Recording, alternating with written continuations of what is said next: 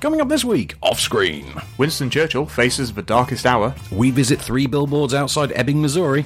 Suggs tells us his life story. Then Eric Clapton shares his in 12 bars, We look at a woman's life. and we'll meet the brawler. All those to come and more off screen. This is this is off screen.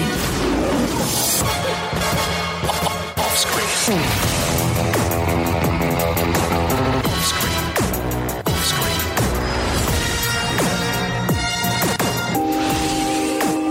With the latest film news and reviews, this is Off Screen, the on screen radio show. Ooh, welcome to Off Screen, I'm Van Connor. And I am Case Allen. Welcome to 2018, Mr. Allen, the darkest year of our adventures. So, Not the darkest hour. not the darkest hour, we're getting to that next. Um, how was your Christmas? How was your New Year's? I did see you a couple of times, obviously. Uh, it was fine. Um, I was gifted some Justice League socks. Ex- really? Yeah. Excellent. I, I'm enjoying them more than Justice League. Well, actually, to be fair, Justice League does deserve to be beneath your feet, so Oh. you should walk on Justice League. So it as socks that works. I'm enjoying mixing like superheroes with superheroes. So I, I can have Batman v Su- Superman if I wish. But you I- could also have I Flash versus Wonder Woman. There's no Wonder Woman there. There's no- no because these are Oh. socks for men, and apparently men- Hashtag girls wear socks too. yeah, hashtag feminism. There, I would have preferred to have like Wonder Woman socks as opposed to having like some cyborg socks. But what are you going to do? What? I know. What? What? What, a world? What? What a world. So we get Cyborg on socks, but not Wonder Woman. That is insane. Yeah. Oh, oh! Before we begin uh, the year, effectively, I'm going to take uh, some time out, and I'm going to I'm going to give you something that uh, I, I, I so rarely get to do, which is uh, you were right. Uh, you can feel free to say "I told you so" because on New Year's Day this year, I sat and watched The Disaster Artist finally, Oh yeah. and That's uh, um, yeah, so. Uh, Did you like it? yeah, yes, Mr. Allen. Yes, I did. Good. I, I liked it very much. I very badly want to watch it a second time. I thought it was tremendous. James Franco is instantly brilliant in it. And even Dave Franco, I thought was terrific. Um, I I uh, I would like the even there to be stricken from the record because I think that he is Uh, no, he's even, good yeah, anyway. Yeah, Dave Franco is terrific. Um, Do you know what I really like? I really like Josh Hutcherson. in you, it. you told me, yeah, I watched it. Like, yeah. because if if you watch if you watch the room, the guy playing Denny, he is just he is Denny. he's, he's the same guy. It's really funny. I really like Seth Rogen in it as well. actually. But, uh, yeah, Seth Rogen and Paul Shearer, brilliant in it. If I would be honest with you, had I seen it before we compiled the top 10 of the year, when you, of course, convinced me to just allow you to have it in the top 10, um, based entirely on your recommendation, had I seen it beforehand instead, I probably still would have agreed to have it in the top 10 of the year. I thought it was terrific. That's good. So you, Vindication. you win this one. You were right all along. This is me eating crow. There you go. It's done. We're, we're done. We're moving past it. We're good. So, first film news of 2018, Mr. Allen. What have you got for me? Let's go. Oprah's president. Oprah's president. It happened. Fantastic. Yeah, It's about time. I know. We uh, I mean- we, we just slept until 2020, and now she's president. Yeah, I mean, it's ridiculous to imagine that someone could become president just for being on telly. I mean, imagine how ludicrous that notion would be. Yeah, because now we got someone that like owns a TV network. Yeah, yeah. Imagine that. Yeah. Or you know, using the presidency to bolster an attempt at. I'm not even going to go there. I've not read the book yet, so apparently that is in there. Um, Yeah, enough so- Trump jokes. Enough. Oprah was given the Lifetime Achievement Award at the Golden Globes for Cecil B. DeMille. Cecil B. DeMille. Yeah. That's the one, yeah. And not without not without its its time, I suppose. Yeah, she's done absolutely. decades of amazing work. Yeah, because she's obviously she's not known primarily as being a film actress or just an actress in general, but she has done a lot of amazing film work as well, as well as being on TV. I used to watch Oprah in the late eighties on daytime TV. Oprah's amazing. I'm a big fan. Most of my knowledge of Michael Bolton comes from having watched Oprah in the late eighties and early nineties. And now he's got something of a career resurgence factor. Hasn't he? Yes. Be- being, being a major cinephile. But, oh yes, he is a major major, Major cinephile. cinephile. with a big Yeah. sexy hook. yeah. um, but not just that, uh, Free Billboards won uh, Best Drama. We'll be reviewing that, of Talk course, in about a later. bit. Uh, Lady Bird won Best Comedy slash Musical, which you've seen and I haven't. I really like. I'm looking forward to it. Yeah. Um, and then Gary Oldman won, uh, Saoirse Ronan won. Try- I'm trying to do all these off the top of my head. Francis- Alison Mm-hmm. Janney. Francis McDormand won, Alison Janney won, Sam Rockwell won. Other good people won as well. So two people won for uh, three billboards. So that's Well, Three Billboards won four altogether. ah okay. Am I right in thinking the BAF- the BAFTA nominations are out now as well, aren't they? Yes, but we'll do those later on in the show. That's fantastic. Should we say those for the podcast extras? We can actually you can actually explain to me in because I've not had the chance. I've been off. I the can grid. explain to you what a BAFTA is. If you could, yeah. I mean, I think it's just a, a bath, but for for like uh, really chavvy people, What's that? like a BAFTA. Yeah. Ah. One of my uni lecturers uh, was a BAFTA winner. Had uh, Really? two uh, Welsh BAFTAs. Hmm. I think Alan's name is on the wall in BAFTA somewhere. Hmm. But oh, in fact, Alan's always telling me that there is a name misspelled on the wall in BAFTA, and he challenges me to find, find it. And uh, I'm not doing that. Alan is a man who will give you a book he wrote that contains seven thousand films, and one of them is made up, and he challenges you to find it. I've, I've literally I got want, this. I book. want that book. It's called Frank on Film, and I- I'll, I'll loan you my copy. I cannot find this fake film. There are seven thousand in there. I can't find it. Sounds like uh, good afternoon. Let's do a Buffy montage where you know we're all wearing cardigans in a library Yeah. montage, pouring over books. Let's do that. In the meanwhile, shall we do our first review of the year? yes. So, uh, oh, let's plug the plug, plug the podcast and the competitions first. We've got loads. So, po- uh, podcast edition, Acast, iTunes. Uh, go on there, pick your podcast platform of preference, and get more after the credits, including this year's first moment of Cage. And it's a doozy, by the way. It's from one that hasn't even opened yet. So, I Oh, think- really? I think we watched the trailer together. over Those are for Christmas mom and dad. from mom and dad.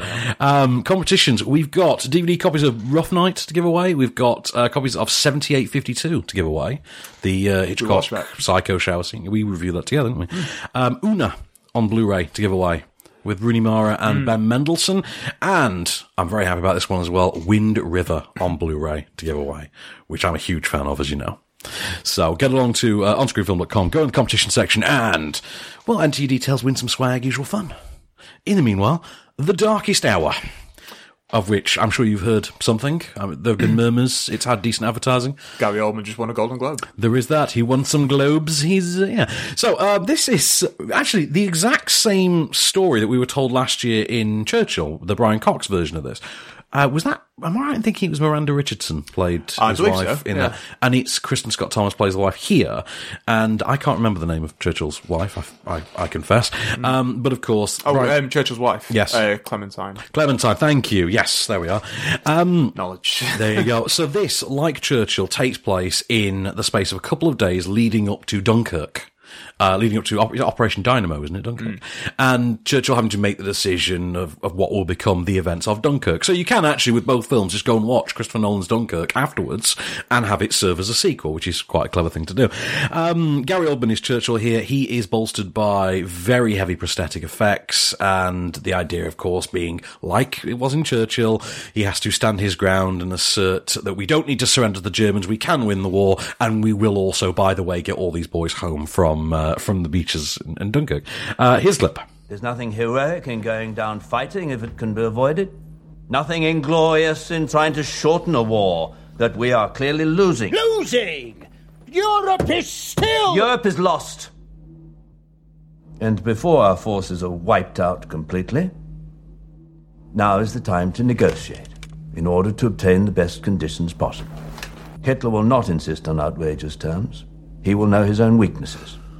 He will be reasonable. when will the lesson be learned? When will the lesson be learned? How many more dictators must be uh, wooed, appeased, good God, given immense privileges before we learn?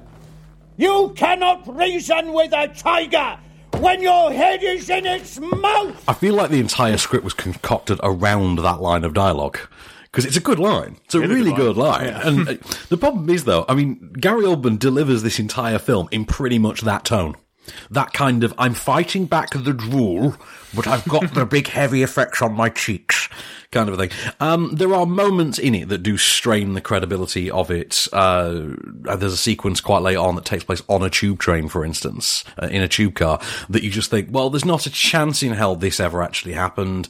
And it feels really forced and, and done for the purposes of kind of stringing out as much melodrama as you can.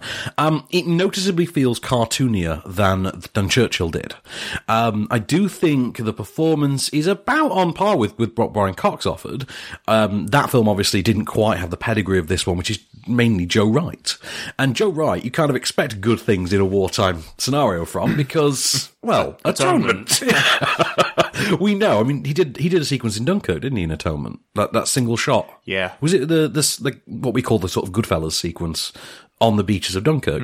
Um, and the thing is, he's not really bringing an awful lot beyond the basic clout to this. It does feel very much like let's get the, the same old war rooms that we know everyone's hiring out for their World War II scenes, and we'll use those as well. And as such, it doesn't feel like there's an awful lot stylistically or cinematically being added here that, there ha- that you haven't already seen in other productions. Notably, one of the sets is actually shared with uh, Captain America: The First Avenger, incidentally, which is a weird thing to notice in a Churchill movie.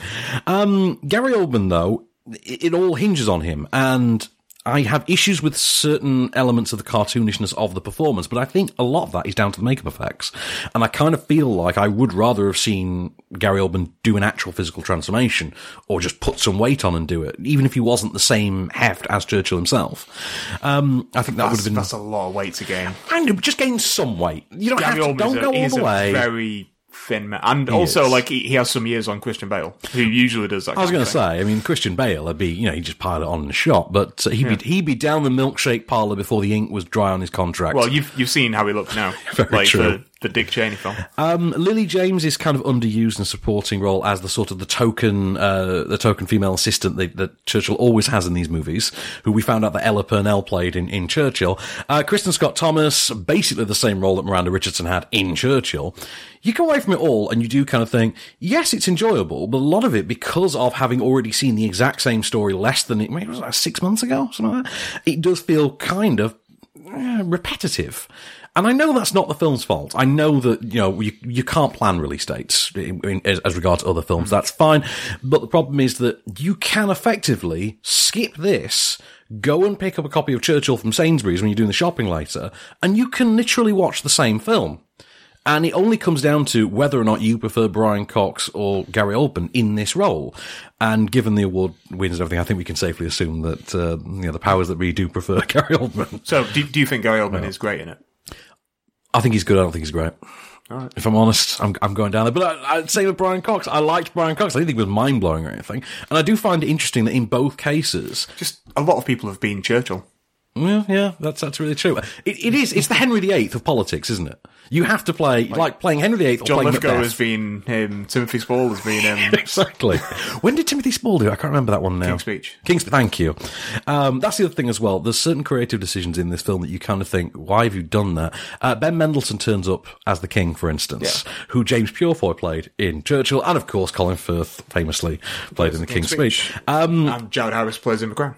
Th- thank you. I was going to ask. I've not watched The Crown yet. You should. It's good. Um, well, Ben Mendelsohn plays it here, and what Joe Wright has chosen to do here is to set his king in a seemingly abandoned palace that has no staff or family members in it. You only ever see this king alone in a very, very large room. It's a very weird creative decision. Can't figure out why they do it, but eh, never mind. Uh, I say I liked it. I didn't think it was mind blowing though, and I think after Pan, I think Joe Wright needed mind blowing, and this this just felt a little bit. This At least it's a step up from Pan. it's a step up from Pan, but then again, what isn't? And you know, I- I'll be honest, I did kind of think it needed some uh, Hugh Jackman singing uh, Nirvana, but uh, you can't have it all. with the latest film news and reviews. This is Offscreen, the on screen radio show. And we're back, Mister Allen. So, uh, where are we going to go next? What are we going to do now? Uh, we, we have this all written down, and we just don't check it. Uh, oh, we've top five. Do you want to do the top five? I do want to do the top five. Then let's do the top five. Number five. Pitch Perfect three. Apparently, it's not good. It's not good at all. No, it's not funny. It's not clever. It's not wise. It's not even even the soundtrack's not particularly any good, and that's something of an a cappella movie. Uh, you know, you got John Lithgow turns up doing this horrible Australian accent because apparently we need to combine this with a spy movie now.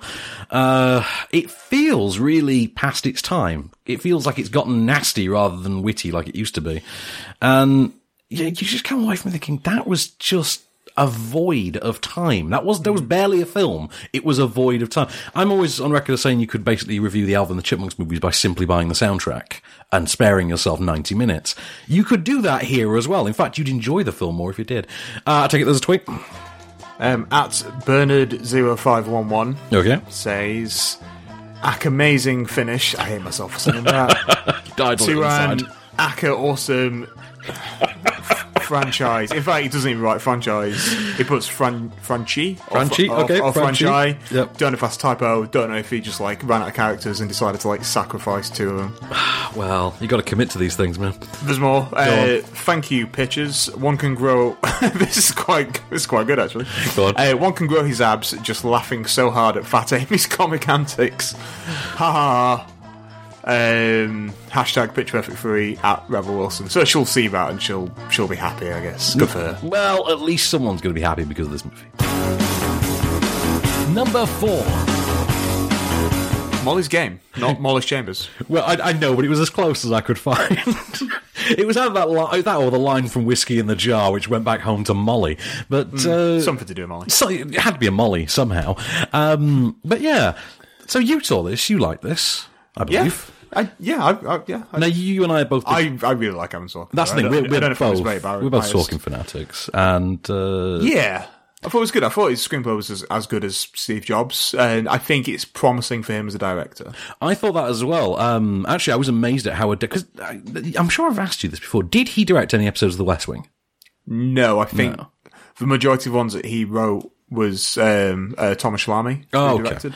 Well, this is the thing. It just felt so. Uh, his his direction felt so refined, so almost effortless in, in how stylistic and, and great it actually was. Mm. That I did. I thought he had to have cut his teeth on television. He's just he's worked with some amazing directors, I guess. He really has. Um, and this is a, this is an amazing debut, as you say. Uh, great performance, amazing performance from Jessica Chastain. Yeah, I really she's love her in incredible, this. yeah. And uh, Idris, always the man. Idris, yeah. I he's- thought Idris he's was really good. I feel like you could have had like Sterling K. Brown, and it would have maybe been I a think little might bit. have elevated it a little bit. I Yeah. think that would have added class. I think to that. yeah, but- but, I, I don't want to take anything away because I did think it was a good performance. No, it was. It was a genuinely terrific performance. I thought the film was really interesting. I think you'll never look at, let's just say, player X the same way again.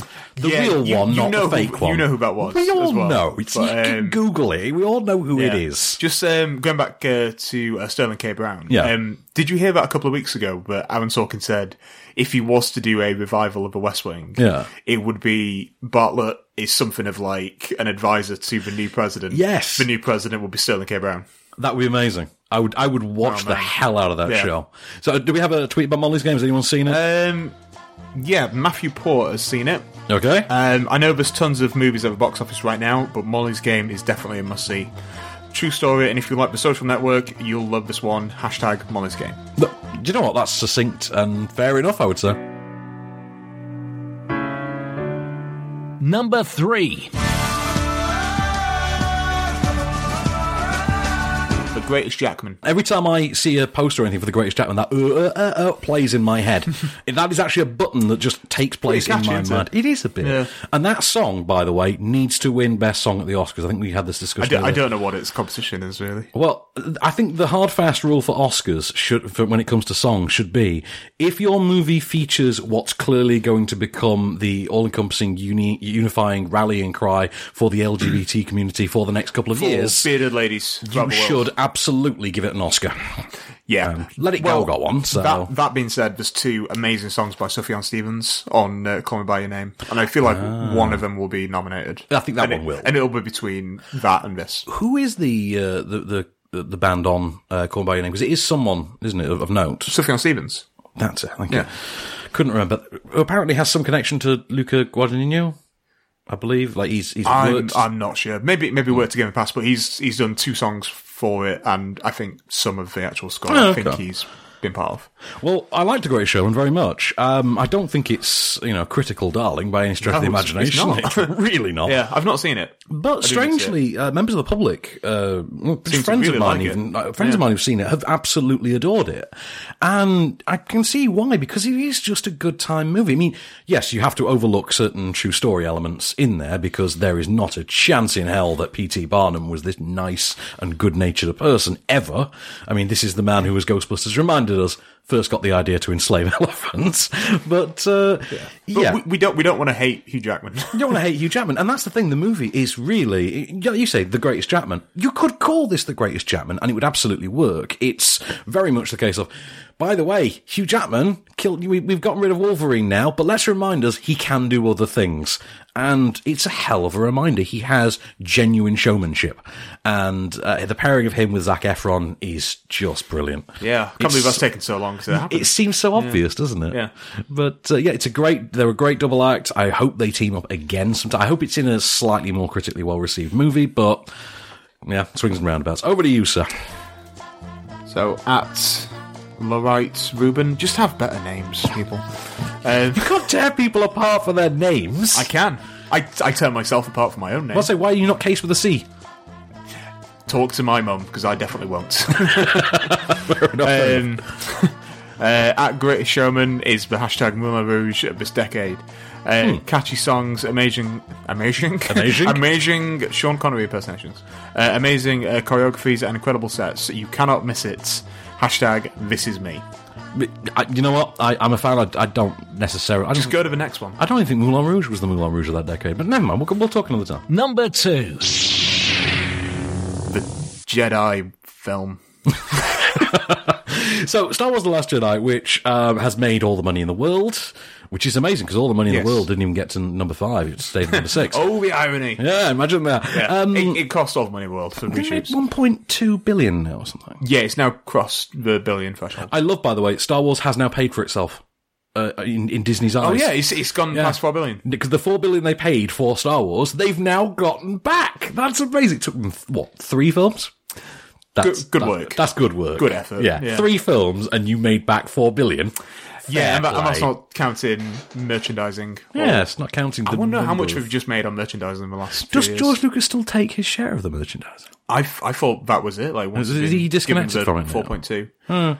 Yeah. Oh well, never mind. Um, I like Last Jedi. You like Last Jedi. We both think it's brilliant. Uh, there are a lot of people who don't. Uh, that doesn't seem to seem to have stopped them from seeing it multiple times. So academically, what does it matter? Um, but yeah, Academically, what does all of this matter? it's very true, isn't it? We, we, we are just delaying the inevitable, just two hour films at a time. Yeah, e- exactly. So have you, I think you got a tweet on Last Jedi for us. I mean, is it someone who loved it, someone who hated it? I don't know. Um, yes, at Johnny Hoey. Okay. Yeah. The Last Jedi has enriched my viewing of the original trilogy. Oh, okay, good. I didn't expect that, but it absolutely does. The sequel. Yeah, I'll start that again. The sequel trilogy has been a blessing so far. One chapter to go. Hashtag Star Wars. Do you know what? That's, that's actually that's an upbeat and positive analysis. I'll Hashtag, take that. hashtag be quiet, everyone else. Number one. Tumanji, Welcome to the Jungle is a song by Guns N' Roses. which they presumably bought and then thought we've got to use. yeah, I think it's a little bit like using the immigrant song in Y- yeah. Ragnarok. Like, we've paid all this money, we are using it three times. Admit it though, when they, when you actually saw Thor Ragnarok for the first time and the song actually played, you whooped inside. I, I did, I did Oh more than my that. god! Yeah, Yeah, that I was did, I terrible. did things that almost got me kicked out of the cinema. screen. And you, having worked at the cinema, should know better, sir. I, who have seen that in a, in a cinema screen, should have known better. By the way, speaking of uh, people in cinemas, can I just issue a request to Yes. uh, Women of the World? Um, women of the World, if you're sat in a screening room, as I was last night, please do not sit there exaggeratingly playing with your long hair because it's very distracting. uh, Men can have long hair too. Men to, men to, to be fair, but generally. Hashtag menimism. Hashtag men can have. I'm just putting it long out hair there. When as it well. happens to me, it's only ever women in cinemas. Oh, right. Yeah. And uh, yeah, it- it- That's because you've complained about it once, and now everyone. is they, ganging they up follow on me you. around. Uh, but it was only like 30 second burst about four times through the movie, so I couldn't really flip my lid. So, you know, annoyingly. I know. When it was during the movie Shame, I kicked off. Just so you know. You're getting in the way of Michael Fassbender's giant penis. Go away. yes. Nothing can defeat the penis. Anyway, going back to Jumanji, I loved it. I think, uh, I think yeah, you had a I, good time I had with a it. lot of fun.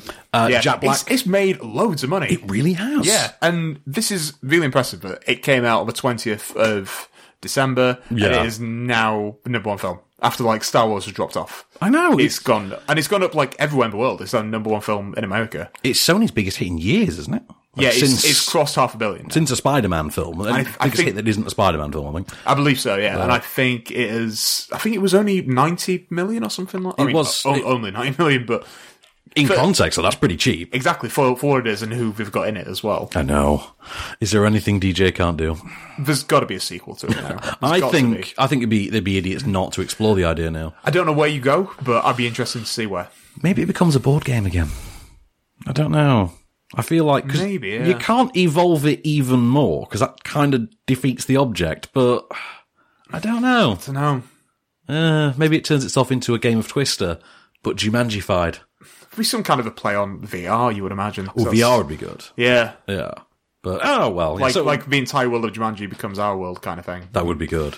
But I don't know how you do that on that budget. yeah, I've no idea. I loved it though. I mean, I'm looking forward to seeing it again. Um, I, is, I there would- I a, would like to see it again, actually. is there a tweet on the matter? Anyone There is uh, indeed. love or hate? We never can tell. Do they love? Do they? hate? Uh, I know. Ooh, the excitement. uh, Brady Chan says, "Watched Jumanji today. Man, it was a good movie. Oh, okay. Would recommend it if you want a good laugh. So that and Recommend for a Dream." Those are your two feel-good films that I think you should watch. That's absolutely fair. So uh, before we do Eric Clapton, you want to give a quick piece of film news? Something? Uh, I do. Go on. I'm, I'll take. I'll find take anything at this point, Alan. Anything. Uh, Netflix have confirmed a Bright sequel is in the works. Oh, good God! I've only watched about 20 minutes of Bright. I've seen the whole thing. I you? didn't hate it. Did you not hate it? No, Uh, it's it's a bit problematic in areas. Well, it's that's- definitely got that's its true. issues. I think Joel Edgerton's really funny in it. Um, I'll finish watching it then. I, th- I think Will Smith is now at the point in his career where he's just like, I've passed on so many things that have ended up being great. I'll just say yes to anything. yeah, remember when you passed on the Matrix, Will? Yeah. Uh. Not when you passed on Django Unchained, Will. Y- Yeah.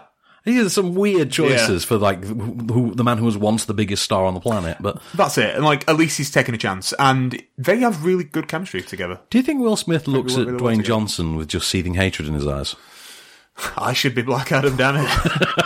I'm actually black. yeah. That's exactly how that should work. I mean, to be fair, I, I like him as Deadshot, and I, he's one of the three things that work for me in Suicide Squad. Were the end credits the second thing? No, um, Was the w, was the Warner Brothers logo at the very very end signaling the end of the movie the third thing? could you just move all your money from Marvel out of the way? Because it's, Oh, it's, it's blocking my view Oh, the of you. stack of critic bribery cash just it keeps getting in the way. What do we do with all No, this the, money? the other two things were uh, Margot, Margot Robbie and uh, Viola Davis. Uh, that's absolutely fair. Yeah. I'll give you that. And then the Okay. rest of it, trash fire, Absolutely. floating in the sky that they've got to like beat for some reason. that's badly lit. yeah, Yeah. Th- There's blue, but um, no, I, I think a bright sequel would be good. I think what we need, we just need more of like the mythology I have That- heard that that criticism they leveled like. against it. start Oh. in the first film, and yeah, So over to something that you might be able to, might be more interested in actually than I was. Um, Eric Clapton, A Life in Twelve Bars. Um, I'm Yes. not, I'm not particularly in the know on Eric Clapton. It's, it, uh, as, you, as I'm sure this is a complete shock to you that I'm not I'm particularly a mortified, fan of. Yeah, this has blown your mind, I can tell. Um, so this really is a biographical documentary about the life of Eric Clapton, pretty much from then to not really now, but mm, ten years ago, say. And uh, notably, it leaves out any mention of, Sh- of uh, Sheryl Crow. But uh, yeah, still. Um, so that's it. it. It's a life in twelve bars. It shows you his rise as a blues guitarist, uh, how he joined Cream, and mate, his iconic career. basically bird solo stuff, BB King, all that jazz. all that jazz, literally all that jazz. We have a clip. There was really no break from it. It was like a constant musical party. Everybody came over to visit. There was always a lot of cocaine, a lot of mandrax, which is kind of like the Quaalude, LSD, mescaline, and a lot of pot, a lot of hash. I knew something was wrong with Eric. He just wasn't himself. He was very distracted all the time. And then when I saw Patty, I saw him kind of perk up a little bit. And he had a lot of pictures of her around, like modeling pictures. I think that was even bigger than his music because he seemed to be so obsessed. Man, he loved drugs. He did. He loved the drugs. He loved them. Loved the drugs and he loved Patty, apparently. And Patty was uh, George Harrison's wife. And this is quite a big point in the documentary. They, they go into that relationship in something of a really strange detail. Yeah. And uh, George Harrison does not come off looking that good, to be really honest. No, they were very, very, very good friends. Yeah, he, But- he, he never seemed to smile either. No. But uh, there's a very frank discussion of what he thought of the Beatles, by the way, that uh, will amuse the hell out of you. But uh, well, I don't know an awful lot about Eric Clapton uh, beyond sort of the, the basic cliff notes, uh, certain songs, for instance. Um, and uh, you look, I know you're mystified, but as soon as we played the clip, you were dancing around the room, and um, I, this is obviously more for you than me. I don't think it's a bad film at all. Um, in fact, I thought it was quite interesting. I think the problem inherent to this is, and this is not specific of just this film, there's a lot of films, specifically of musicians, that are like this. And it's where there's not an awful lot to hang a narrative hat on beyond we went from A to B to C. And what they've done here is they've structured this film kind of like a song. And the chorus they keep going back to is the story of his mother. He- There's a, there's a a story that is his mother was actually his sister and his mother had abandoned him. And they go back to this story and the feelings that brought up in him and it circles back there quite often in the way that the song will, for instance, spool back to being the chorus. Um, the film ends on something of a, a- of a downbeat note with the, the story of his son, for instance. And it's, and it's dealt with quite frankly. And, and because he's, he's quite a vocal, uh, you know, component of this film. He provides a very refreshing take, a very honest and very, uh, very raw take on everything that I goes believe on. he's doing a Q&A um, a coup in a couple of days. It's going to be broadcast live into cinemas. I can, I can think see that's that. on the 12th of January off the top of my head. I feel that's... to be honest, I think, like yourself, being, being a fan, I think you would get an awful lot out of it. It's weird. I, I wouldn't necessarily call myself a fan, but because I've... I guess, like, I've, I've been around guitars for so long and I've played guitar for so long and... He's kind of royalty though to you, I mean, even if you're not a fan, I think. Yeah, and everyone everyone learns Layla. That's very true. very true. And one of the first songs everyone learns is um, uh, Sunshine of Your Love. like- Again, very true, yes. So even, even if you're not a fan, you will have probably attempted one of those. They are like Yeah. most iconic, some of the most iconic works. Uh, a friend of mine is actually named after Layla. Would you believe? Really? But, uh, yeah. but no, um, I definitely think definitely recommend it to you. I, I think you The should Bad check Love it is out. my favourite Eric Clapton song. Really? If, uh, yeah. There were a surprising Such a number good of, riff in it. I can't name any off the top of my head, but there were a surprising number of songs in this in this documentary that I didn't realize were Eric Clapton songs. Yeah, he's one of those artists. Yeah, he's like, oh my Yeah. god, that was him. Okay, Do you know what's funny? We're going to be talking about uh, a film about um, uh, Suggs from Yeah. Madness. I went to go see Madness with my wife a couple of years ago. We Mm-hmm. got free tickets, and my wife was like, "Oh, yeah, I can, I can go to that. It's, it's free. I only know about two or three songs." I was gonna say, did she think that House of Fun uh, band? yeah, well, she she was like, "I know Bag of Trousers. I know House of Fun," and then she knew like most of the set. They, they are a band like that as well. Yeah. Where there's a lot. That She you knew don't- she knew like twelve songs. I get that with Squeeze. Like there's a lot Yeah. of Squeeze songs that I didn't realize. I love Squeeze. Oh, that's them. Yeah. Take Me Home Yours is one of my favorite song ever. Favorite song ever. I don't know what my favourite sc- uh, was, was Two Men I Love. Pu- Pulling Muscles from Michelle is amazing. Ooh, that's good. Tempted is good. Okay, we, we, we're going way off topic. And We can now talk about music, about, but let's- uh, let's do a Jules music Holland, podcast so- instead. Right, so let's let's come back and do some shotgun reviews. with the latest film news and reviews. This is Offscreen. The on-screen radio show. I really want to watch RoboCop again now. So, um, actually, I caught a bit of RoboCop three the other night on Sky Cinema. Oh, poor you. Oh, it's terrible. it is so bad, isn't Oh, it? it sucks. Yeah. Yes, and that's what happens when you let Frank Miller write a movie. But uh, okay, so uh, let's talk. We've got three. We'll get through really quickly. Then, uh, should we talk Let's- about uh, let's shotgun it. Shotgun it. Let's talk about the Brawler. So this is otherwise known as Mukabaz. Uh, Bollywood film runs to two hours twenty five minutes complete, and Oh, classic then Bollywood. there's an intermission on top of that. Um, I, I, I love a Bollywood. I love a good Bollywood. I was a big fan of Superstar. If you remember, was that like three Mm. Superstar or was four, great. three or four months ago? I think Something like that. but uh, this is nowhere near as uh, as, as engaging, for instance, as that was. It also seems a lot lower rent. Actually, it seems a, like this was made clearly on the cheap. Uh, this stars uh, Rajesh Tyling, and uh, he's really the only face I recognised in it. To be honest, uh, it is the story of a lower caste sort of uh, you know street hustler boxer trying to make his way up the boxing world. He trains in a gym that's owned by the local crime lord and then finds himself falling for the crime lord's daughter. Right. So, you know, so far, so predictable. You can kind of see where all this is going straight off the plot description. Uh, we haven't got a clip, obviously, for foreign language reasons. Um, it's just, it just feels like this has been strung together to save as much money as humanly possible. It seems to take place largely in this same town square, for instance. Um, and the performances don't really sell you at all at any point in it. There's also a very weird tonal inconsistency, which is you know, in that way that Bollywood films, whether they're doing it intentionally or not, they have a sort of a family friendly appeal to them. This maintains that sort of family friendly wink wink nudge nudge charm, yet at the same time features. I feel I can't name any of these because Ofcom reasons. Right. You, are, you get subtitles for the actual songs that are playing at any given point, and some of the lyrics in them are genuinely mystifying. You just, I, as I say, I can't legally repeat them, but there's something it's like, surely kids are going to see this. I mean, I've got to check the age rating. It's, there's no age rating on on IMDb for it, um, but I was just like, what? How off topic are these? And also, they rhyme in English, which is even weirder. But you know, swings and roundabouts. Move on to the next one. A woman's life. What is this? What is this all about? So, a woman's life is imaginatively enough the story of a woman's life. um, it is uh, this is a French movie. It stars. I'm just bringing up the the page. I- It's called Un Vie originally. It actually was released I think about two years ago in France.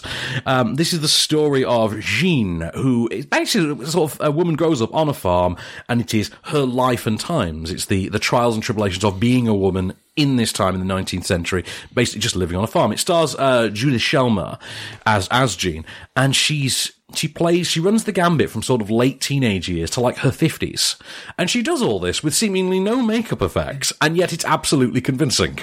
It's the most bizarre bizarre performance in that you absolutely believe it, despite there being no physical sort of component to it, no no uh, no bolted on like makeup effects or anything like that.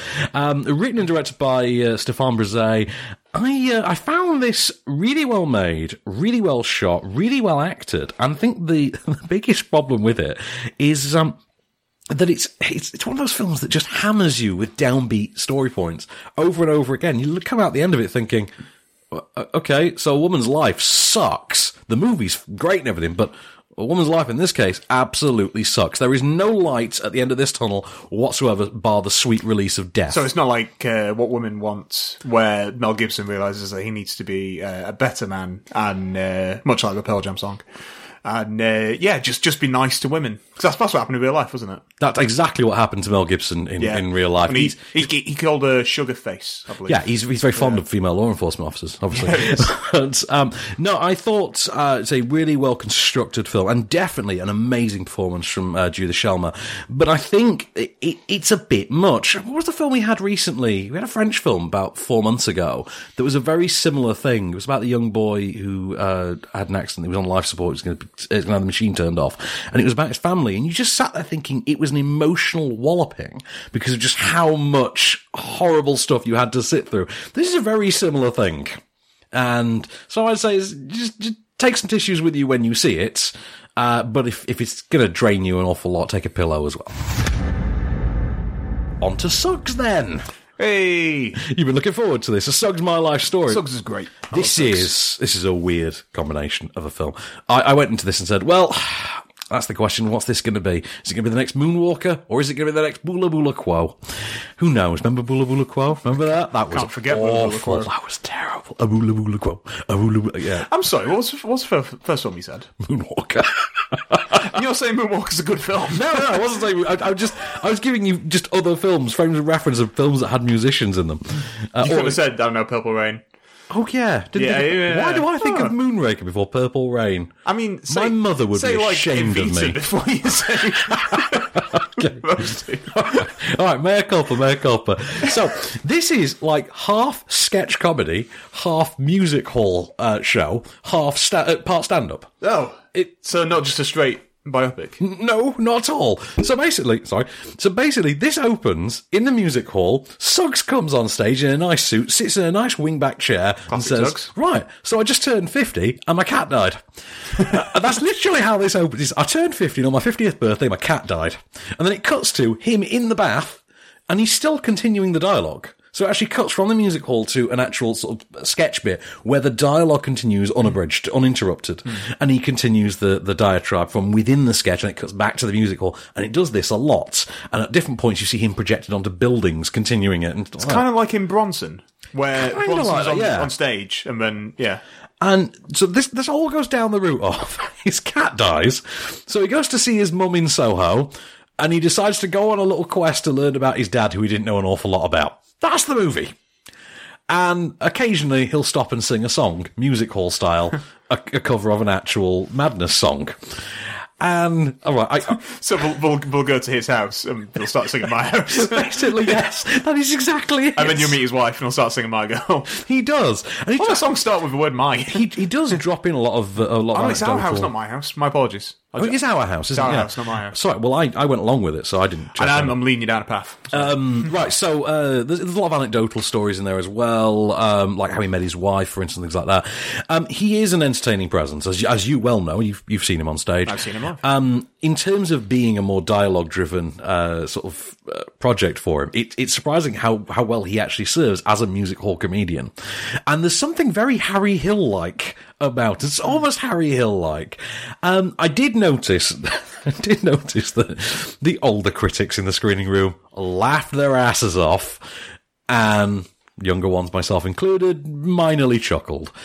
I would compare the experience to hanging out with your uncle for an hour and a half. That's exactly how I would compare these. I text Calvin straight after the. I've I've just found the closest cinema will ever come to replicating an hour and a half in a pub with your father-in-law for the afternoon, and it is exactly that. It is like hanging out with your your cool uncle for an hour and a half. It is something that they need to release on DVD ahead of Father's Day because this is the gift for next year. It's this and copies of Only the Brave. And that's Hmm. basically it. If you've ever been a Madness fan, and there's a fair few in the world, I know, uh, definitely check this out. Um, if you find Suggs faintly amusing, even, go. He, he is very funny in this. And he does get the best sign off to a movie you'll have seen in some time. And I don't want to spoil look it for you, forward to it. but uh, it's uh, actually the trailer does spoil it. Incidentally, so don't watch the trailer. But uh, it is it is worth a watch, I would say. with the latest film news and reviews. This is Offscreen, the on screen radio show. And we're back. So, Mr. Allen, it, you've seen it, I've seen it. Let's talk then about three billboards outside Ebbing, Missouri. So, uh, this is latest from which which McDonough is this one? Martin. This is Martin McDonough. So this is in Bruges, Seven Psychopaths McDonough, Yeah. not the guard John Michael McDonough.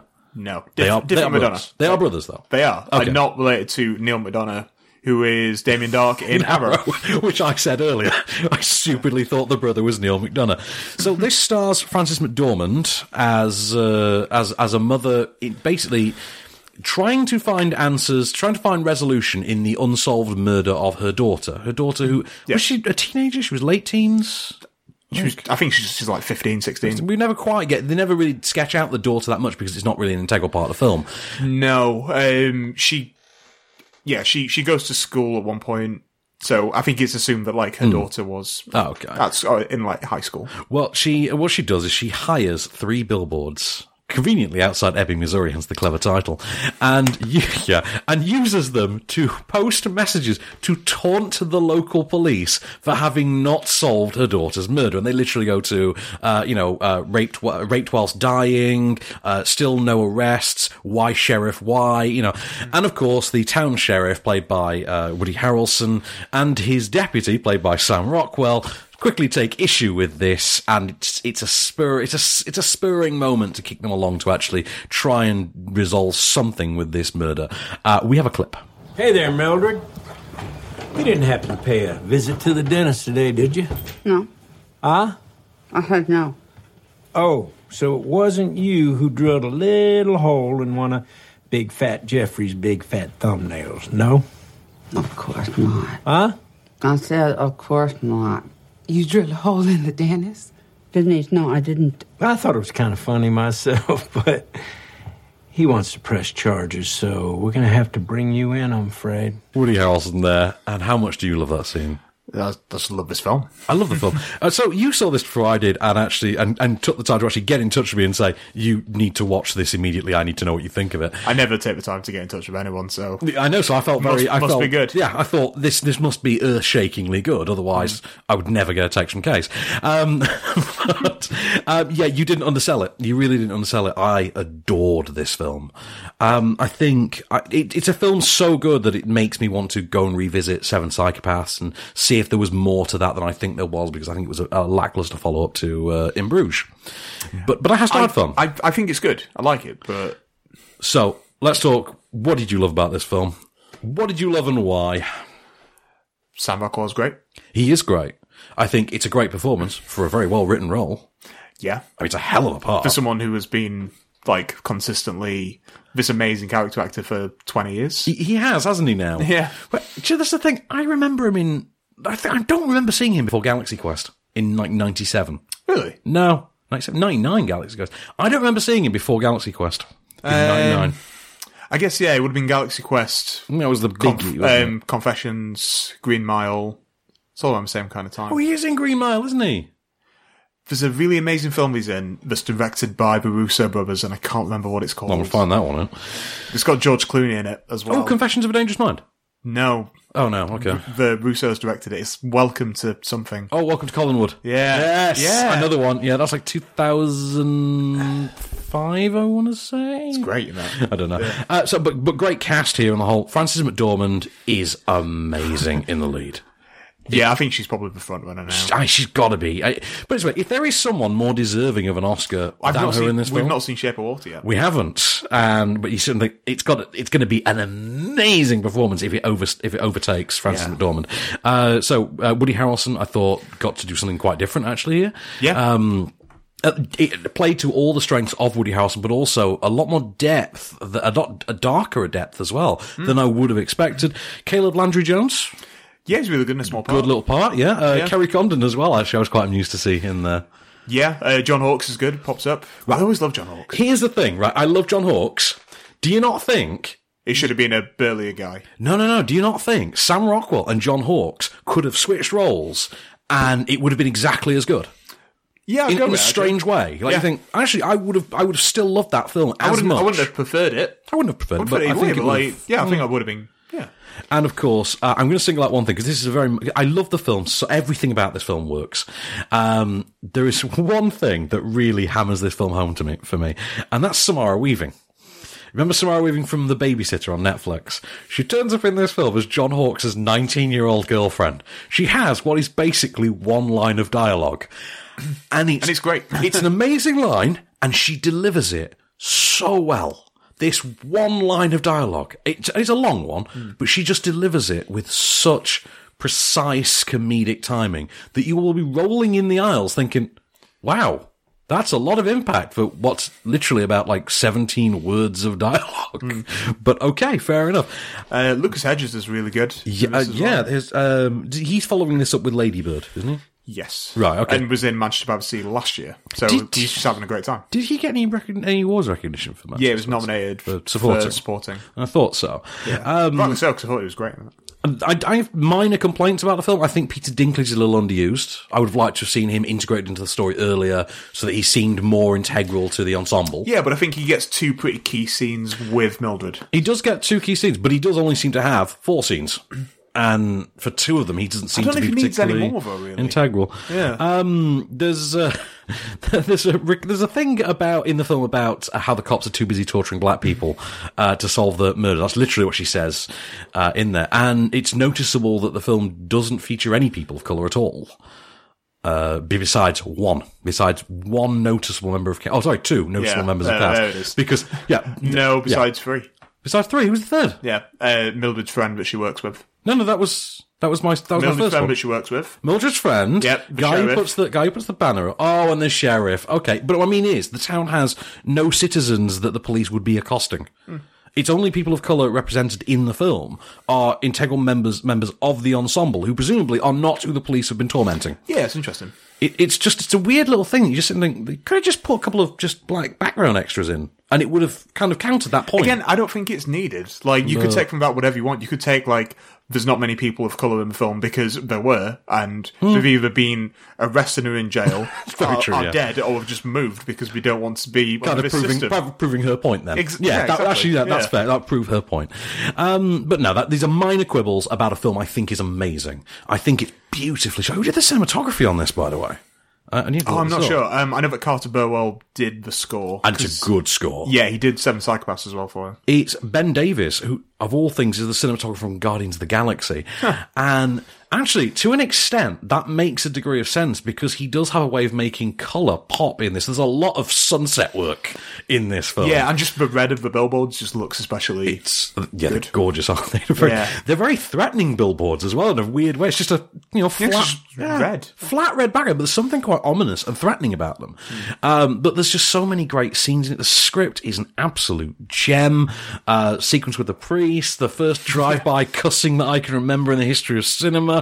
There's a lot to really love in this film, and also, if I'm not mistaken, doesn't it only clock in at just under short two hours? yeah, it's Hour relatively fifty-five. short, Yeah, hour fifty-five, and it's a doozy. It- I don't think that it ends how you think it's going to end as well. No, no, it doesn't. It also ends in like in a weird. It also ends in the sort of weirdest, most backhand, backhanded. Let's just set up the most demonstrably messed up sequel you could, and never make it it. doesn't. Yeah. yeah.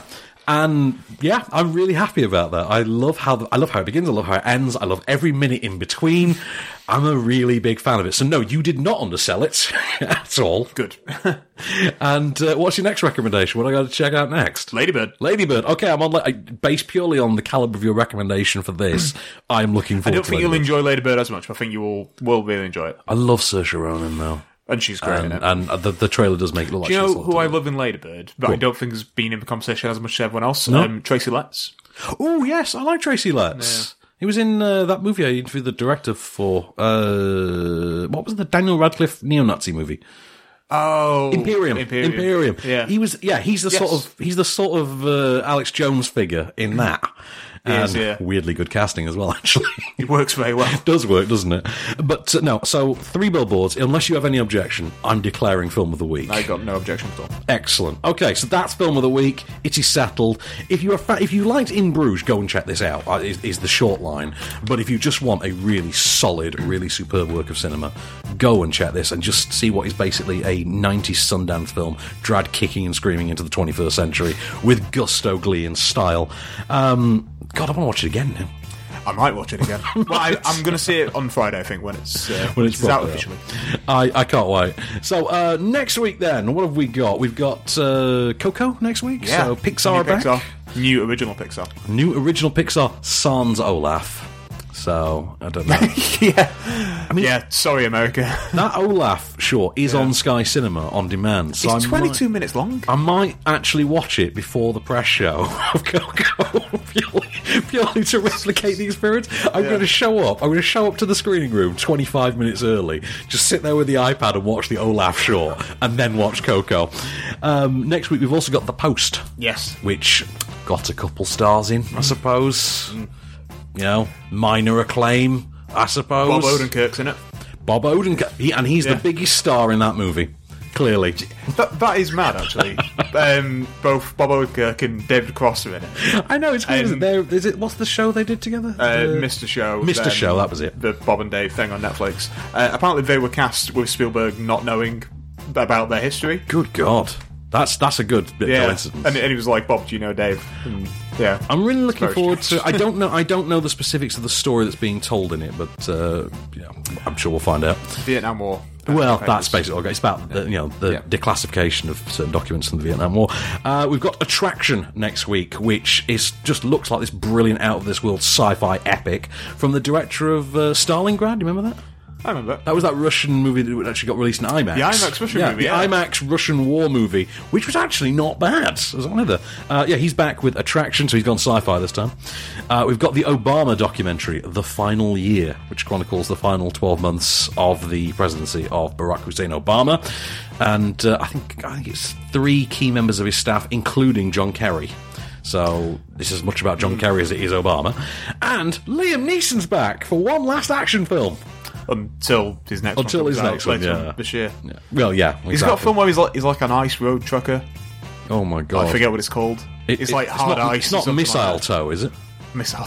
Because I really need, We to need see that. them. Yeah, we, we, we need the Liam Neeson Christmas action. We film. need that machete style. You know how they made machete out of Grindhouse? They need to make uh, mistletoe out of Daddy's Home Too. Starring Liam Neeson. But yes, The Commuter is out next week, so Liam Neeson's going in transit. We shall see. Weaponized trains. Weaponized trains. Is that the one? Is this? Do you know I've not seen the trailer for the commuter, so I don't remember which Liam Neeson action project this is. so- This really just looks like non-stop on a train. Fair enough. I'm I'm I'm sold. But uh, so uh, we've got all those to come and more next week off screen. Don't forget to check onscreenfilm.com for competitions, win some swag. In the meanwhile, this has been a candy store push for on screen. I've been Van Connor, I've been Winston Churchill, the dog. and we'll be back. Just show me the way to get out of here, and I'll be on my way. You've been listening to Offscreen. For more news and reviews, visit onscreenfilm.com. Okay, cut. That's a wrap. We're going to ramble about films for a bit. I like rambling about films. I love to ramble. It's almost like we very good. constructed this entire show around rambling about films, because why wouldn't we? Would have been a better name for the podcast. rambling, My rambling opinion, about films. Cine ramblings. That's what we should have been Cine called. rambling. Cine ramblings. yeah, trademark. Definitely. Me. Uh, I'm just looking through what news we've got left, for, you know, from the last Well, couple of the days. the Baftas were announced. Oh God, yes. You want to take me through this? 'Cause I haven't had a chance to, to see really what's yeah, uh, what's a gone. on. lot of dudes, a lot of white people. oh, so it's like two years ago, all over again. Yeah, So 2017 worked out then, eh? yeah, it did. Yeah. So hashtag uh, is it going to be hashtag Oscar so white again?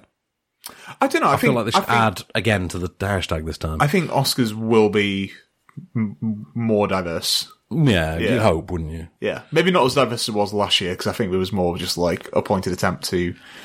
This is this is- this is the problem with the film industry. Is that when they do the diversity thing, they make a big push and then they forget about it. You know, they make that big push and then they just go back to being what they were. So, you know, No, I think there's there's enough like amazing performances and great films focusing different backgrounds. yeah, that's true. But unless Jason Mitchell's getting that nomination for Mudbound, I'm gonna be pissed. I, d- I don't think that's gonna happen. It's not gonna happen. Is No, I do think that Mary J. Blige has got a good shot of getting supporting for Mudbound. it? entirely possible. Mudbound has been getting some clout. Yeah, um, actually, um, yeah. Speaking about Mudbound, the Guild for Cinematographers, I think it's the ASC, something like I that. think so. Yeah, they've just announced their nominees for because all, all the guilds have their that awards got and stuff. nominated, didn't it? yeah. That did, and it's the first time that a female cinematographer has been nominated. Huh. Yeah, Ah, progress at last. exactly. Oh man. Yeah, So who are the? I did I read? I think I read. Uh, Shape of Water was leading the BAFTA nominations. yeah. Shape um, has got twelve. And Three Billboards is the second highest nominee. is it? yeah, with nine or ten or something like that. Yeah. I think Darkest Hour's got something similar, that kind of thing. Darkest But, um, Hour because it's a Churchill movie, so God forbid the BAFTAs ignore that one. well, they ignored Churchill That's very true. when he allowed one.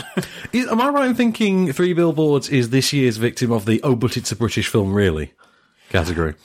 Maybe a little bit, just because in Frances McDormand's speech she went on to talk about film four. Oh a little yeah, bit.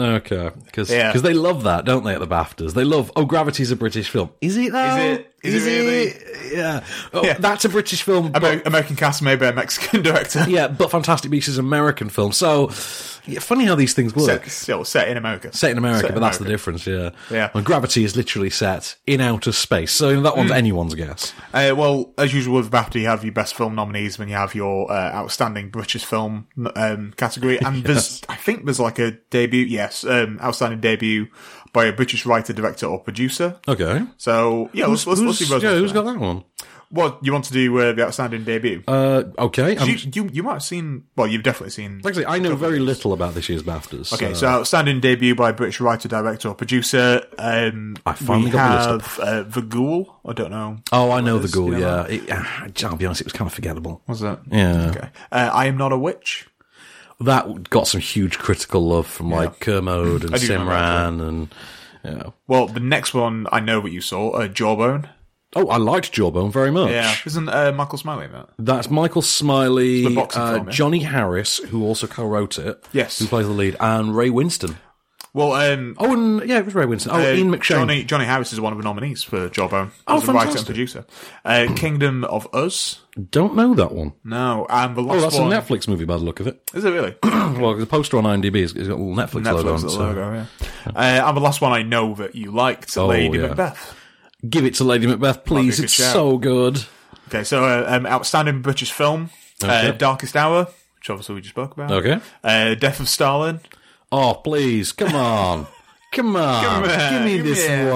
one. Uh, God's Own um, Country, which I do really want to see. Huge critical love. Uh, uh, Daryl over at Movie Marker, I do something with sometimes. He he's really into it, really into that film, really big supporter of it. Uh, I've never had the uh, the privilege. I, di- I got tickets to a screening in here in Sheffield, and it was on a Sunday, and I wound up going, couldn't go. wound up going to London. Yeah. No, I, I am going to check it out as soon as possible. Uh, Lady Macbeth again. Nice. Uh, Paddington 2. well, we all know how amazing Paddington Yeah. Two is. Well, it pops up quite a few times. It and and do, right, yeah. rightly so. And Free Billboards. Where- which I think we know where we stand on that one. yeah. And then Best Film, uh, Call Me By Your Name. Yes. Okay, I've got this bit of the list up. Yeah. Yeah, uh, Darkest Hour, Wait. So, so Darkest Hour is best film and best British film nominee. as is Free Billboards. Okay. Yeah. I, f- I find it weird Darkest Hour is in both, but I've, I've not seen it, so I can't really comment. Hmm. Okay. Oh, Um, uh, Dunkirk, Shape of look. Uh, Water, and Free Billboards. I love that someone's finally remembered Dunkirk exists. But, uh, Well, they're still pushing it for technicals and director and picture. please let it get you. Do you know what? It's such a well made film. It is, but I think directors are going to come down to either Nolan or GDT. And, and, That's the and thing I've, as well. I've not seen Shape of Water, but This is the thing, I, I want GDT. to live in a world where GDT where GDT has an Oscar. Well, that's the thing. You look at Shape of Water, you don't even need to see the film. You just, you know that's going to be visually amazing. Hmm. You know that because Del Toro's movies always are. It's the one guarantee you have. yeah. Well, they're, they're both nominated for director here, uh, as is uh, Luca Quad. Lu- Luca Guadagnino. Guadagnino. That's what we settled on, wasn't That's what Oh. we it? settled on, yeah. Uh, Denis Villeneuve for Blade Runner, which I think is a Ah. bit of a bit of a random one, but well, well, well, well deserved as well. Well, to be fair, I mean, he, he directed the hell out of that, so. Yeah, and uh, Martin McDonough for Three Billboards. Excellent. Who was missing? Any woman? so, no Patty Jenkins, no Jordan Peele. yeah. Yeah, yeah. basically that. Yeah. no, so- no Greta Gerwig, no, Of D- course, yeah, no, no everyone's kicking off DVs, about, uh, yeah, get, we've got a Gerwig, aren't they? yeah, but, But yeah. also no Spielberg and no Ridley Scott. Now, to be fair, you've not seen all the money in the world, have you? No, Right. Okay. We, we it's not in the top five. I'm, so- I'm sure that any nomination will be deserved, just because that's quite a thing to do. Okay. I, I need to, I need to just level level this out about all the money in the world because I, I finally saw it last Friday. And I saw it purely because I thought we'd be in the box office top five this week and we'd have to talk about it. Now, obviously, we haven't. It came in at number six in the top ten, so but I didn't dodge that bullet. but It didn't make all the money well. It didn't make all the money in the world. No, exactly. Um, right. Having seen the film, here is actually what I think of it. It's basically proof of life. It's that movie, only it's set in like the 70s. Ridley Scott is certainly uh, no Taylor Hackford in this regard. It, it looks it looks great and everything, but it doesn't have the oomph that Taylor Hackford put in there. Um, and the Wait a best minute, Proof of Life with Russell Crowe and and Meg Ryan, Meg Ryan, the, that's it, yeah. the, I knew it va- was- the yeah. vastly underrated uh, kidnap and ransom movie, generally overshadowed by the fact that its two stars were boning at the time, Hmm. and poor Dennis Quaid.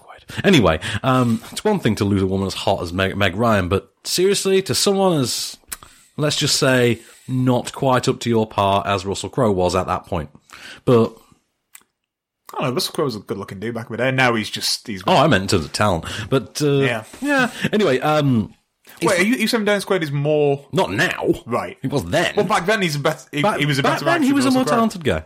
I'm just, I'm just saying. Interesting point. Okay.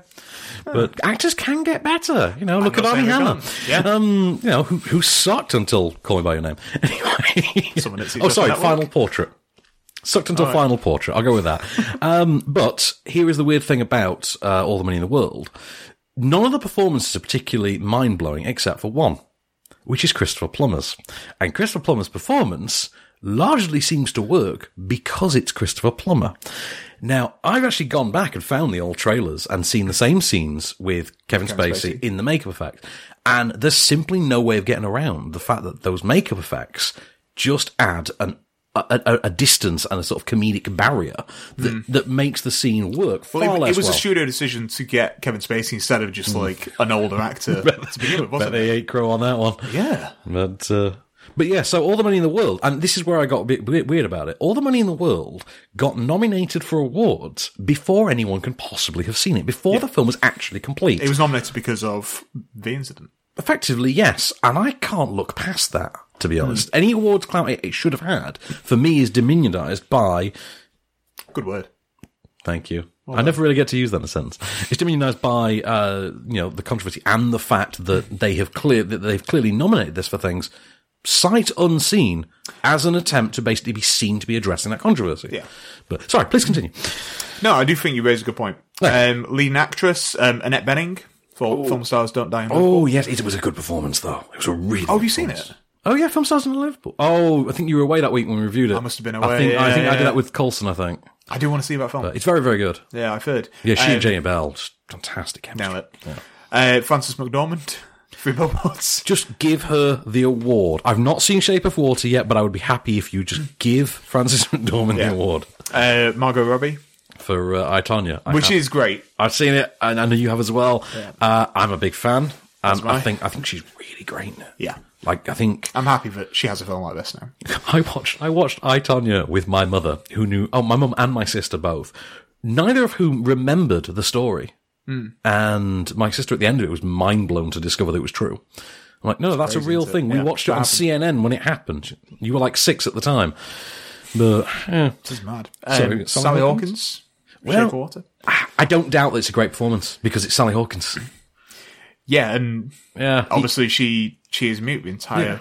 that's the entire thing. film, If she's yeah. getting that for a mute role as well, you start thinking it must be Must amazing, be incredible. Yeah, and uh, Saoirse Ronan. So, do you how do you think Sir Sharon stacks up against the others? Because I've not seen Lady Bird, and you have. Um, I'd put Francis McDormand above everything else, but then again, this is all subjective, and these awards are pointless and meaningless anyway. so who but cares? you have an unnatural knack for predicting awards. So, I know it is a blessing and a curse. um, this year, can you please give me your Oscar picks to just take down William Hill the night before? Well, I, I did put a bet on last year. Yeah. And the only thing I lost on was Best Picture. I'm not even kidding. I have a William Hill account online Yeah. that I literally Let's do only it. use. Let's do it, I sure. only use it every year for the Oscars. I only put a tenner on it, and I just bet like a quid on every category. yeah. And I think the first time we ever watched the Oscars together, I did that, and uh, that was at Andy's house. Like Yeah. that was the year of Adele Dazeem. That was the, That was the year of yeah. Adele Dazeem. That's where I discovered that your Was that, was wife. that when is- Gravity won? yes, it was. That that was where I discovered that your wife is very into award shows. Uh, very into the Oscars. She is. Wasn't that a year that Pharrell? Performed She's she's Happy? very yeah it is. She's very good at just not. I don't know how to say this without getting divorced. well. Now I got to hear this. She's very good at predicting the winners. Yeah. Without necessarily knowing a lot of the background of the films. That's fair enough. all like the precursor awards. So Oh. like if it's a if it's like a surprise win, like she somehow will like have predicted that. I've just scrolled my screen up to Best Actor, Yeah, let's Um, talk about and oh my god, there's one that leaps out to me. But okay, sorry. Please continue. that. Okay. No, I'm done. Oh, let's, right. let's no, go. I was, I was just looking at Best Leading Actor, and Daniel Day Lewis for Phantom Thread, kind of an obvious one. Yeah. Because not seen that film, but I'm sure he's astounding in it. Because when, Day-Lewis. when does he phone it in? Uh, Gary Oldman, Darkest Hour, obvious one. yeah. Yeah, you know, I- you know I- I I've already skipped. did You know I've skipped as well, don't you? Um, Jamie Bell, film stars, don't lie in Liverpool. was good, yeah. Don't lie in Liverpool. Don't die in Liverpool. Yeah, um, That's the sequel. yeah. Uh, perfect, perfectly good performance. Um, I don't think he stands a chance of winning for it, but yeah. uh, Timothy Chalamet for Call Me by Your Name. He seems to be a critical darling. I wouldn't be terribly shocked. Yeah, it's a great performance. It's a great performance, but of course, my boy Daniel Kaluuya's in there, yeah. and which is yeah, good for them.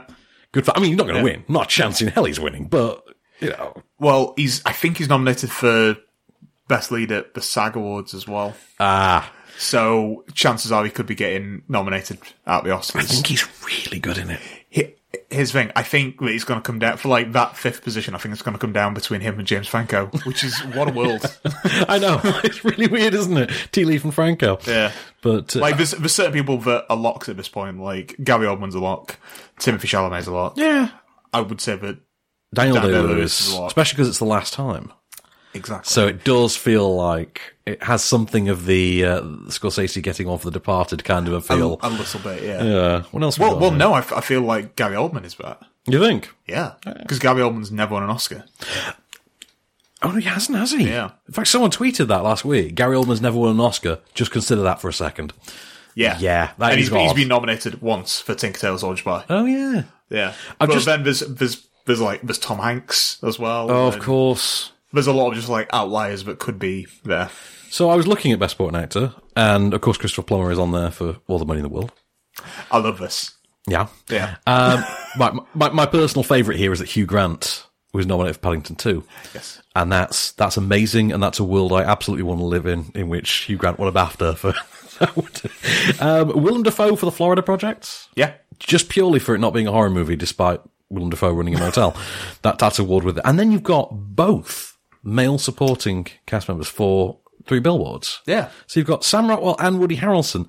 If you had to pick one of those two, Sam Rockwell. you think Sam Rockwell? Sam Rockwell. Like he gets the flashier role, I think. he does get the flashier role, and that's why I wonder would they would they give it to would they give it to Woody to be less obvious or I don't know. I re- I'm finding supporting actor really hard to call because it looked like Willem Dafoe was like, That actually Like- looks like the toughest category. doesn't it? I thought Willem, Willem Dafoe looked like he was getting all the Precursor Awards, and it was Hmm. just like his. Did you hear a quote from Christopher Plummer about how he prepared for the role and all the money in the world? Was it just be my age? No, he literally said, "Oh, I just packed a suitcase and and boarded a flight." That's how he said he prepared for the role. He is a pro. He, he really is. Yeah. But uh, also, if you ever read his autobiography, also has some horrible thoughts on the world. Really? oh yeah, particularly on women.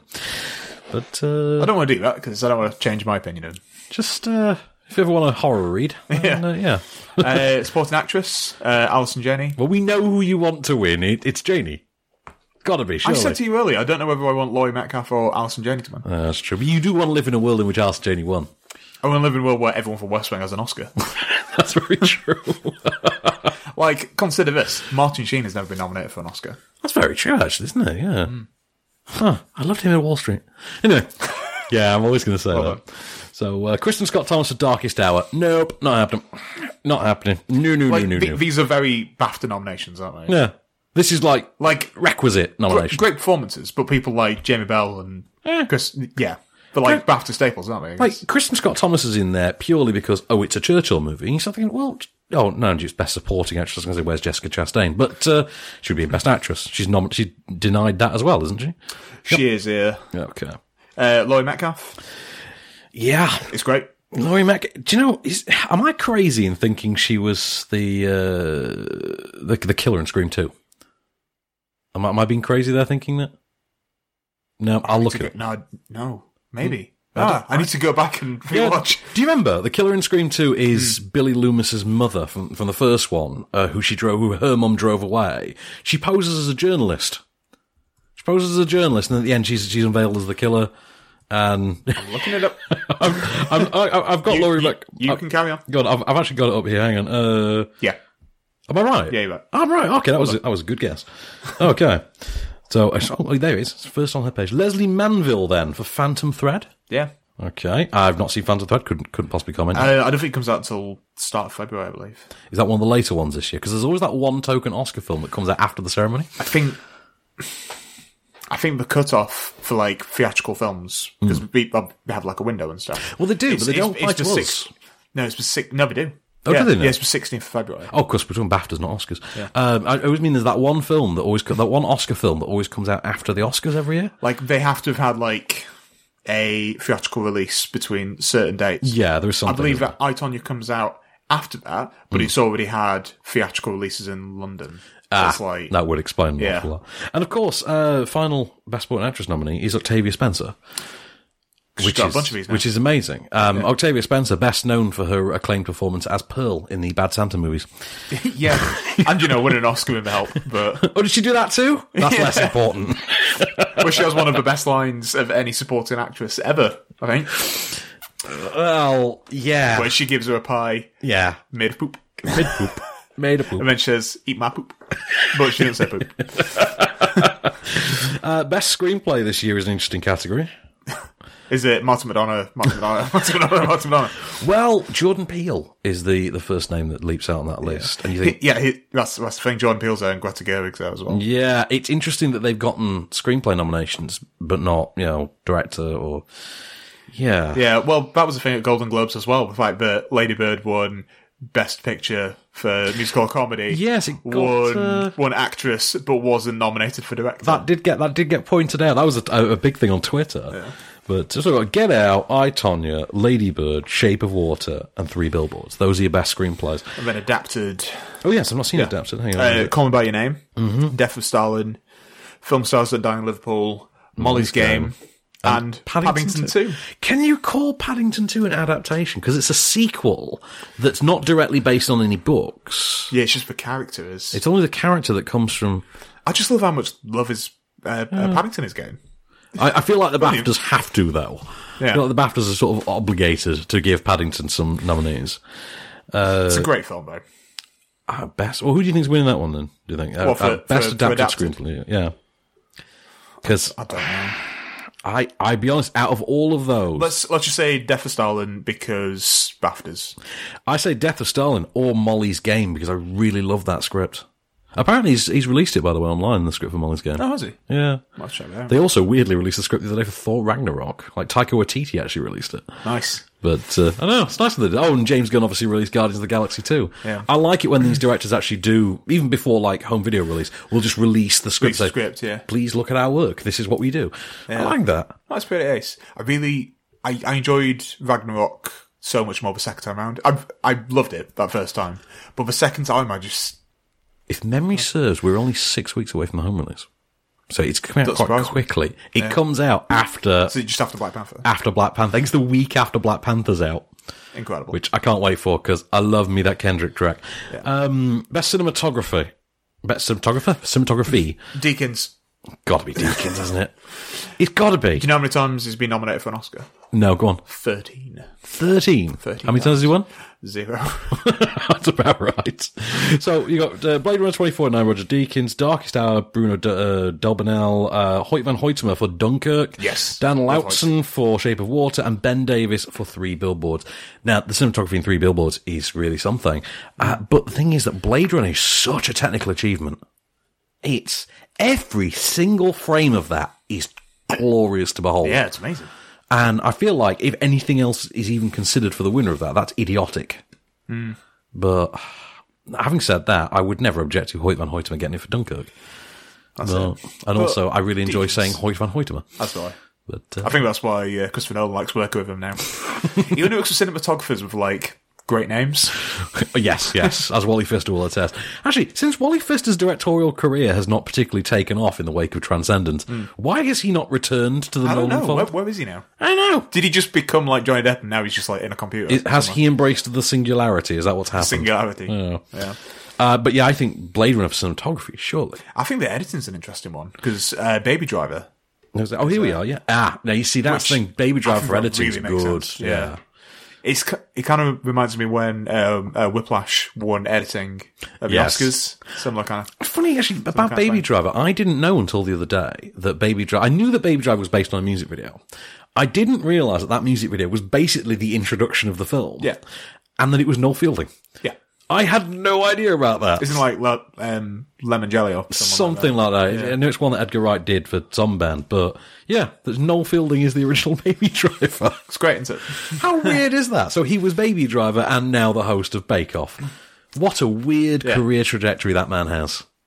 But yeah, what can you say? Yeah, he's uh, both Ansel Elgort and uh, Sue Perkins. I tried to get, I tried to get them to let me interview him last year for uh, No, really? yeah, uh, him and Julian Barrett for what was that film? The semi-improvised British film. Oh, oh, you know one the with the one. yellow cover. Yeah. Paul McGann in it. Yeah, It wasn't very good, but they said like, oh, Julian Barrett and Noel Fielding are in this. I'm like, please let me interview them. I would have talked to him. well, we, I gotta. We'll get back to you. They never did. They never returned the call. Scumbags. I know. Dicks. Anyway. Uh, so yeah, best editing: Baby Driver, Blade Runner 49, Dunkirk, Shape of Water, Three Billboards. Not seen Shape of Water, but I'm with you on Baby Driver. That'd be cool. That that would be a good choice, wouldn't it? Um, finally, should we just talk about the Rising Star Award? Yeah, I'm trying to. I was trying to find that one. Where is Yeah, that's it? one that's uh, voted for by the public. Ah, okay. Who, Oh, won, it, who won it last year? Can I was, just- it, was it Tom Holland last year? I think it was. I think it was John Boyega and then Tom Holland. I following think year. so. Not entirely. Because Tom Holland had a good year, like last last year. Pretty sure it was Tom Holland. But, oh, I, I just noticed uh, best documentary, by the way, um, in which I'm just going to say it off top, uh, just off the, off the top of my head, uh, City of Ghosts or I Am Not Your Negro. either one of those for best documentary. Mm. Terrific. But uh, so for Rising Star Wars, yeah, who have you got? Because it's not on my screen. Um, uh, Daniel uh, Kaluuya. oh, nice. Who I didn't know was Posh Kenneth in Skins. Was he? Yeah, Okay, I never particularly watched a lot of Skins. So. he was in Skins. Okay, is that that's the Nicholas Holt show, right?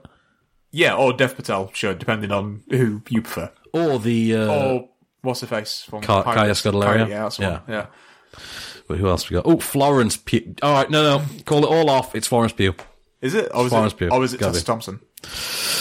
Tessa Thompson's got you know stuff she can be doing. Like she she's got like HBO stars to take down.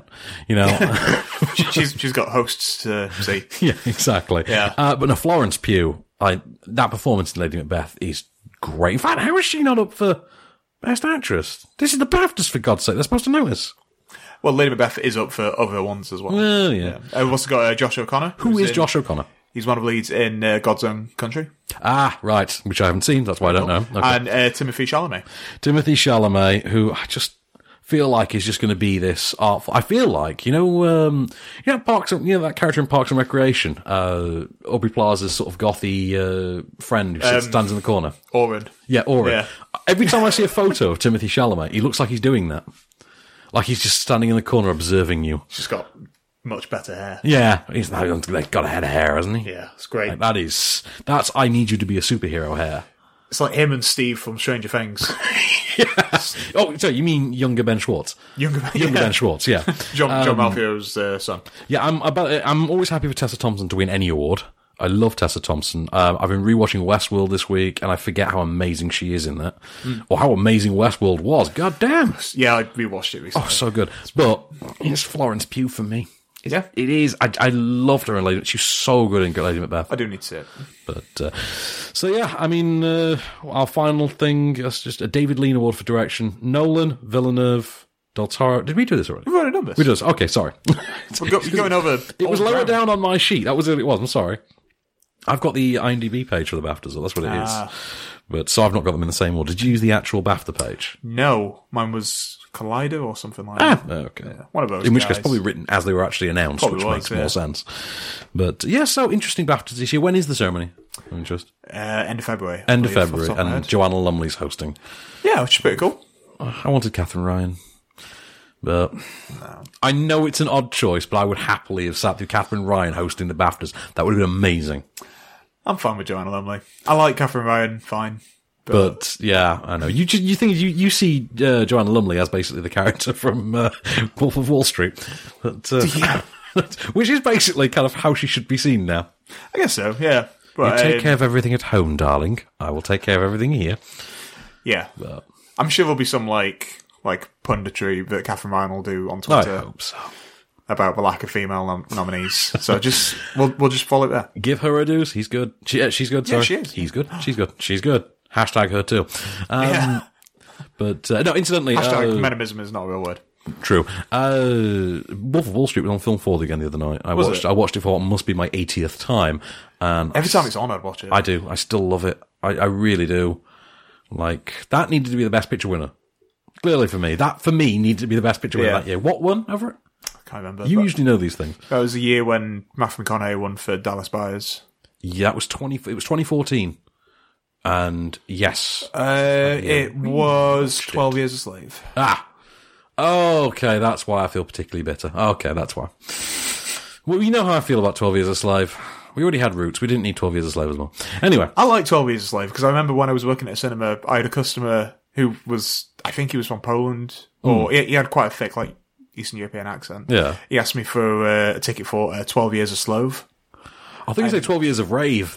No, tw- 12, 12 Years a Slave, and um, was like insistent that it was called Slove, not Slave. And I tried Okay. to correct him like politely, and he was like, "No, Slove. I don't want to see Slave. I want to see Twelve Years a Slave." What's a slove? That's what I wanted to ask him. That's But ev- every time I like, If anyone about it, I- knows, I anyone think about knows it. what a slove is, can you tweet us? Because let us know. we need we need closure on this. Yeah. It's been three years. Let's have some closure. But uh, yeah, Wolf of Wall Street though. God damn, that's a movie. Yeah, it's a great film. And uh, yeah, and, and also that's how we got uh, Margot Robbie. So Yeah, it is. it is. Yeah, Hard to believe that's only been three years. it's mad, isn't it? She, she's only been around for three years. She and Oh no, Varkando had 2015, didn't she? Yeah, that, That was the was- year where she was in everything. Yeah, yeah, because that's how it works now. Do you remember that year when Jessica Chastain was in everything? I think that was Yeah. 2010 or 2011. Yeah, one of those. When she two, was isn't in, it? she was in like The Zero Dark Debt, Thirty uh, and- Zero Dark- yeah. Oh, I think that was maybe like a year or two after, but she was in The Help, The Debt, Oh, Tree of Life, and like a bunch of others yeah. within like a year. Oh god, let's not bring Terrence Malick back into this. no, no, less, less Terry. On which note, should we should we close it out for the week then? I think we should. I'll I'll let you do the, I'll let you do the reveal. If it is your moment of cage, Oh, Your right foot in, you take your right foot out, you do the hokey pokey, and you f-